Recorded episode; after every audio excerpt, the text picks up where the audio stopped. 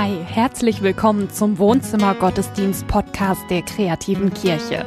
Glauben singen, Glauben leben. Schön, dass du da bist. Herzlich willkommen zum Wohnzimmer Gottesdienst. Schön, dass du bei uns bist. Matze, wir haben herausgefunden, dass uns eine Kindheitserinnerung verbindet. Ja. Die Geschichten einer wunderbaren Freundschaft, nämlich die von Asterix und Obelix. Das ist so und ich kaufe mir heute sogar noch alle neuen Hefte und lese sie auch alle ganz pflichtschuldig. das Einzige, was sich verändert hat, ist, früher wollte ich immer so schlau werden wie Asterix. Als Erwachsener identifiziert man sich eher mit Obelix, von wegen viel Essen und so. Aber äh, ansonsten muss ich sagen, eine starke Truppe, ein cooles Team. Ja. Was mich immer begeistert hat, ähm, war, wie, wie die sich streiten konnten. Die konnten ja, dann haben sie mal so die Nasen so aneinander und äh, Herr Obelix und Herr Asterix. Ähm, aber hinterher haben sie sich immer wieder vertragen, weil sie wussten, was sie einander bedeuten. Und dass sie im Grunde genommen ja auch nur so richtig gut zusammen funktionieren. Eine klasse Freundschaft. Ich bin ganz gespannt darauf, was Daniel uns heute zu Freundschaft in der Krise zu erzählen hat.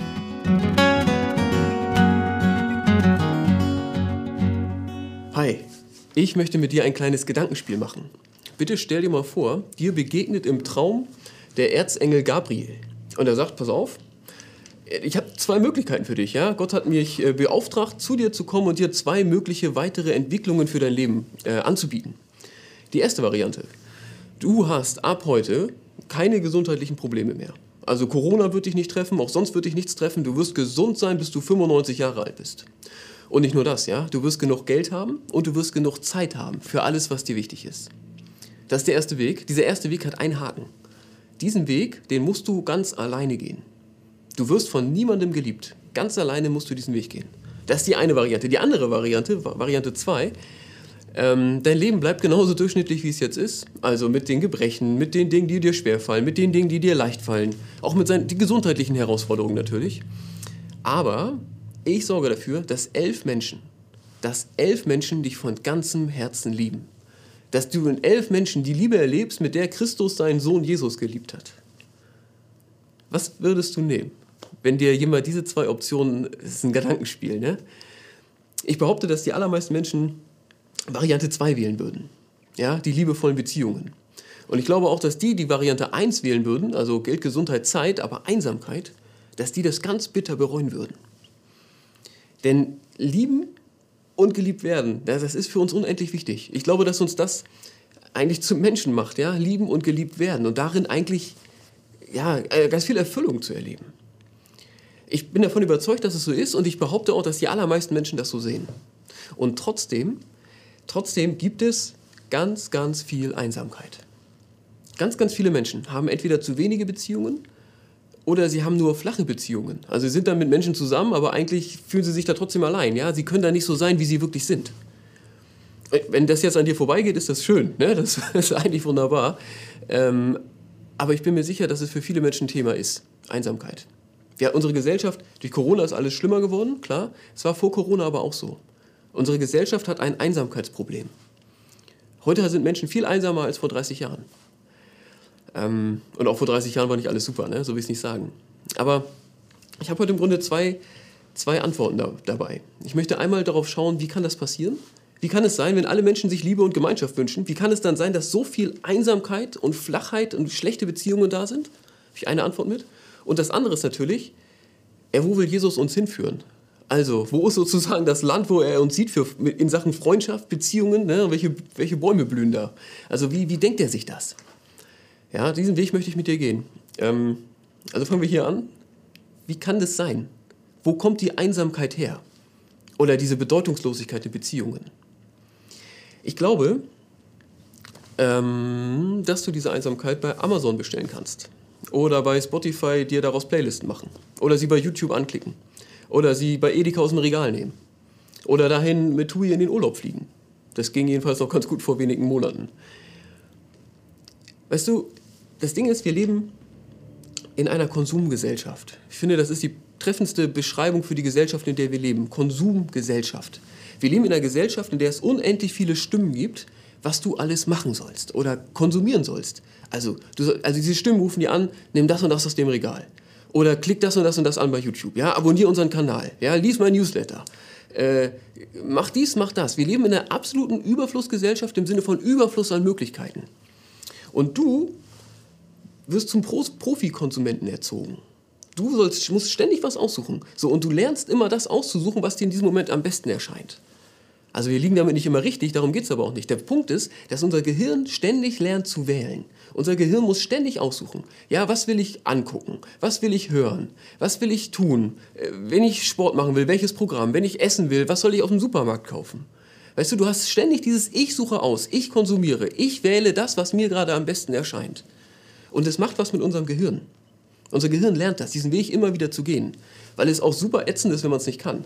Also ich bin ein Mensch, dem fällt es schwer. Ja, mir passiert das, ich mache äh, Netflix an, ne? kann ich mir nicht entscheiden, was ich gucken will, zu viele Sachen, dann lege ich es wieder weg. Kriege ich nicht hin. Ja? Oder wenn ich einkaufen gehe ohne, ohne, ohne, äh, naja, ohne Einkaufsliste. Ich kann das nicht. Das ist fürchterlich. Also, was ich sagen will, man muss das lernen. Ja? Also ist jetzt, ob man will oder nicht, das ist keine bewusste Entscheidung. Wir leben in dieser Konsumgesellschaft und das verlangt sie von uns einfach. Dass wir sinnvoll konsumieren, dass wir uns überlegen, was wollen wir machen und was wollen wir nicht machen. Dass wir ständig auswählen, was ist für mich jetzt gerade das Beste. Das lernt jeder, ob er will oder nicht. Und wenn es einem schwerfällt, wie mir manchmal, dann, dann lernt man es umso wichtiger. Ne? Mehr, mehr, lernt man, wie wichtig es ist, es zu lernen. So. Und das betrifft alle Lebensbereiche. In alle Lebensbereiche kommt das mit hinein. Bei Kirche ist es auch so. Kirche, also Kirche ist ja, warum, warum geht man zur Kirche? Man geht zur Kirche, wenn es sich für einen lohnt. Wenn es jetzt in diesem Moment das beste Programm ist für Sonntagmorgen oder Dienstagabend oder wann auch immer. Sonst nicht. Also Kirche ist eine von diesen Stimmen. Ja? Abonniere unseren, unseren Kanal, sagen wir ja genauso. Wir sind voll Teil der Konsumgesellschaft, als Anbieter unter ganz vielen. Ist auch nicht schlimm, das ist gar nicht der Punkt. Ich will nicht mit dir über Kirche reden, sondern über Beziehungen. Denn jetzt kommt's. In Beziehungen geht es auch rein. Ob wir wollen, es ist gar nicht, dass wir sagen, Menschen, wir wollen Menschen auch konsumieren, das sagt kaum jemand, aber es passiert automatisch, weil unser Gehirn diesen Weg so oft gegangen ist. Diesen Weg, dass ich suche jetzt aus, was ich jetzt gerade für das Beste halte. Und das ist beziehungsfeindlich. Ja, also was ist, um eine hakelige Beziehung zu kämpfen? Ist das jetzt gerade wirklich das Beste? Den nochmal anzurufen, obwohl es letztes Mal voll nervig war? Wahrscheinlich nicht. Ja, oder, oder, oder sich mit jemandem nochmal treffen, obwohl, keine Ahnung, obwohl ich das Gefühl hatte bei den ersten Treffen, wir kriegen nicht so einen Draht zueinander. Ja, wahrscheinlich nicht. Da denkt man, ja, nee, dann treffe ich mich lieber mit jemand anderen. Also, oder, also ich erlebe das auch, im Setting Kirche gibt es das natürlich auch, dass Menschen eigentlich dahin kommen, um dann die perfekten Freunde zu treffen.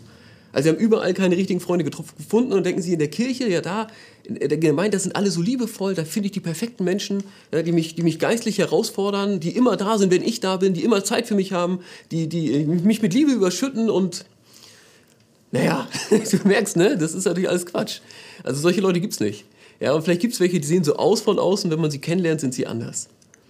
Es ist alles Quatsch. Ich glaube, das ist meine, meine Behauptung, dass diese Konsumhaltung, die wir lernen in dieser Zeit, dass die mit Freundschaft nicht zusammenpasst.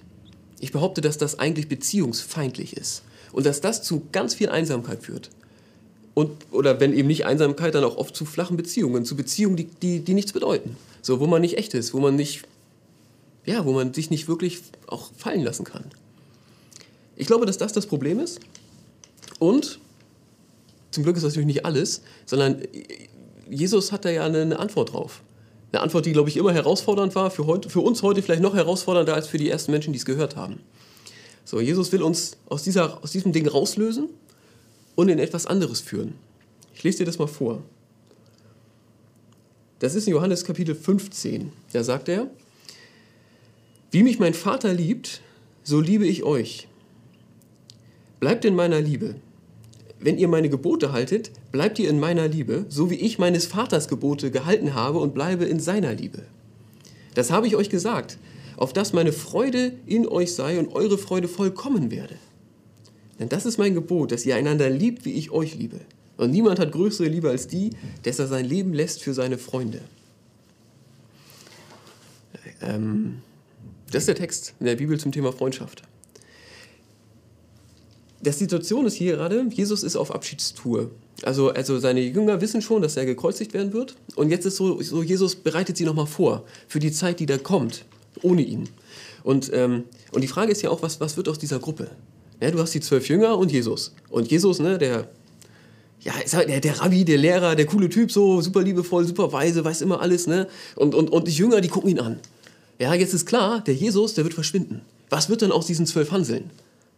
Ja, was bleibt denn von dieser ganz besonderen Gemeinschaft mit dem Messias? Und Jesus hat eine Antwort. Er sagt, es bleibt die Freundschaft. Das ist mein Gebot, dass ihr einander liebt, wie ich euch geliebt habe. Dass ihr einander liebt, wie ich euch geliebt habe. Bitte versucht das mal für dich selber zu füllen. Was heißt das, ja? Wenn die Liebe, mit der Jesus einen Menschen liebt, zu einem anderen fließt. Jesus liebt mich und diese Liebe geht zu einem Freund. Das ist mega, also das ist, das ist was ganz Besonderes, ja? Das ist dann irgendwie etwas Himmlisches auf dieser Welt. Das ist dann, dass mir sogar, dass mir eigentlich Jesus begegnet in der Beziehung zu dem anderen, zu dem Freund, zu der Freundin.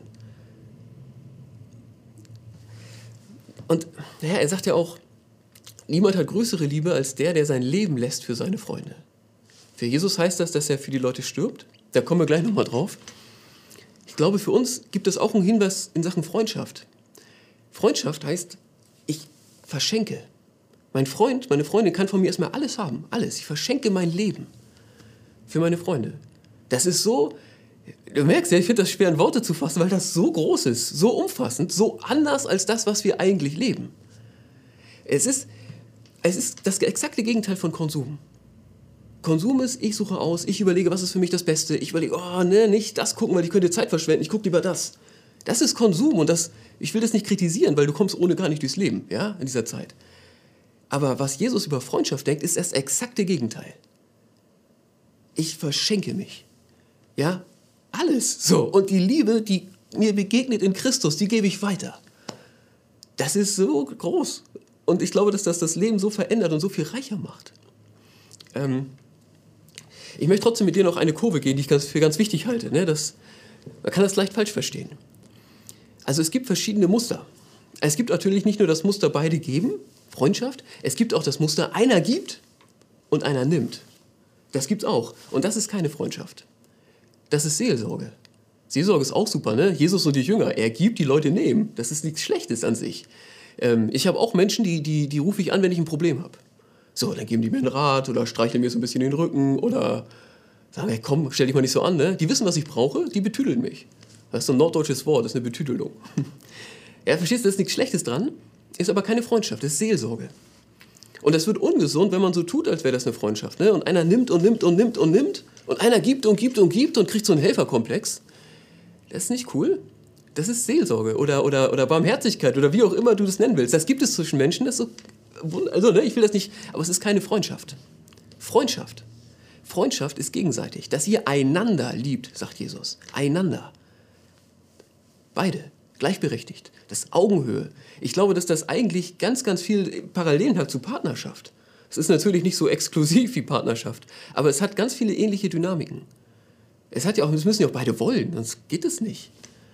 Also, das ist Freundschaft, wenn es gegenseitig ist. Und ich glaube, ähm, deswegen haben wir das Thema jetzt auch gerade mal für diesen Sonntag auch genommen. Äh, einerseits ist natürlich Corona eine Zeit, äh, neue Leute kennenlernen, super schwer. Aber es kann eine Zeit sein, wo, wo wir überlegen, ähm, ob wir so leben wollen. Also wo wir überlegen, ob wir das Thema Freundschaft irgendwie machen, so wie wir halt denken, so nach Gutdünken, oder wollen wir das Thema Freundschaft, oder ich sag mal weiter Beziehungen, das kann ja auch zu Familienmitgliedern sein, wollen wir das so angehen, wie Jesus sich das gedacht hat? Wollen wir dieses Wort, was Jesus seinen Jüngern sieht, sagt, ja, ich sag mal, was bleibt denn von christlicher Gemeinschaft, von Liebe Jesu? Wollen wir das haben in unserem Leben? So. Und ich, also du merkst, ich bin natürlich total dafür. Ich glaube, du kannst nichts Wertvolleres haben. Deswegen haben wir dieses Gedankenspiel am Anfang gehabt.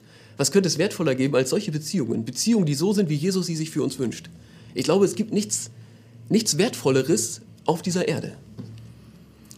Ähm, aber wenn man das will, ich glaube, es ist eine Entscheidung, es ist eine Bereitschaft und es ist noch mehr. Jesus sagt ja, niemand hat größere Liebe als der, der sein Leben lässt für seine Freunde. Jesus spricht hier von sich selbst. Jesus stirbt. Mit der Sünde der Welt, sagt man so dogmatisch. Ne? Damit ist aber auch gemeint, Jesus stirbt am Kreuz ja mit Dingen, die uns gefangen nehmen. Er stirbt am Kreuz mit Dingen, die uns klein machen, eng machen, anders leben lassen, als Gott sich das eigentlich für uns wünscht. Und das heißt, Jesus stirbt dort auch und ermöglicht Freundschaft. Ja, wir können am Kreuz Dinge abgeben, die, die, die, die Freundschaft schwer machen. Wir können von Jesus auch erwarten, dass er uns eine Liebesfähigkeit schenkt. Wir können ihn bitten, Herr, schenk mir, dass ich so durchlässig bin, ja, dass ich deine Liebe empfangen kann und weitergeben. Schenk mir, dass ich mein Herz so öffnen kann. Schenk mir, dass ich Menschen so anders anschaue als Dinge, die ich konsumiere. Das ist alles was fürs Gebet, das ist alles was, was er auch, ähm, was er auch ermöglicht. Lass uns die nächste Zeit, wir haben ja auch noch Gebetszeit hier im Gottesdienst, lass uns diese Zeit, die wir haben mit Gott, lass uns die nutzen.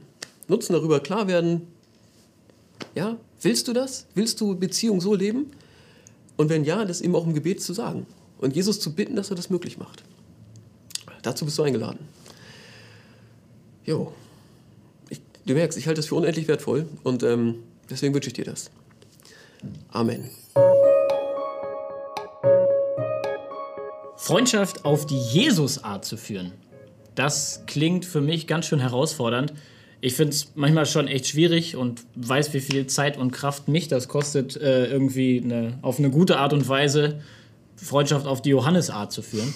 Ähm, aber das klingt für mich auch super erstrebenswert. Und ich glaube, das ist was, wo man Jesus darum bitten kann, dass er das einem schenkt und einem da das Herz verändert. Corona-Zeit ist eine schwierige Zeit für viele, auch für alle, die in der Eventbranche tätig sind. Und so ist es auch mit der kreativen Kirche. Wir verdienen tatsächlich unser Geld größtenteils mit Veranstaltungen. Das geht im Moment nicht, deswegen können wir den Wohnzimmergottesdienst nur machen, weil uns viele mit Spenden unterstützen. Deswegen meine Bitte, überleg mal, ob es dir vielleicht möglich ist, uns mit einer Spende zu unterstützen. Wenn du selber Unterstützung brauchst, nämlich beim Gebet, dann sind wir gerne für dich da. Schreib eine E-Mail mit deinem Gebetsanliegen an gebet.kreative Kirche. Wir haben Leute hier, die das gerne für dich übernehmen und dich unterstützen. Ich habe mich gefragt, wo ich Jesus eigentlich als Freund erlebe. Und ich glaube, das passiert da, wo ich ihm mein Herz ausschütten kann. Schreib uns doch mal in die Kommentare, ob das ein Bild ist, mit dem du was anfangen kannst, Jesus als Freund. Und wie du das dann erlebst. Das machst du am besten unten in die Kommentare oder du nutzt dazu unsere Kanäle bei Instagram oder bei Facebook.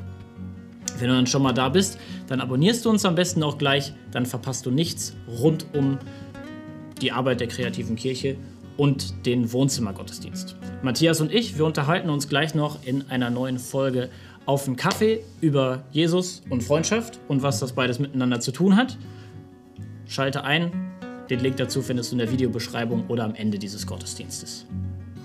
Wenn du magst, sehen wir uns wieder beim nächsten Wohnzimmergottesdienst. Nächsten Sonntag um 11 oder wann immer es dir passt auf YouTube. Wir freuen uns drauf. Tschüss. Mach's gut.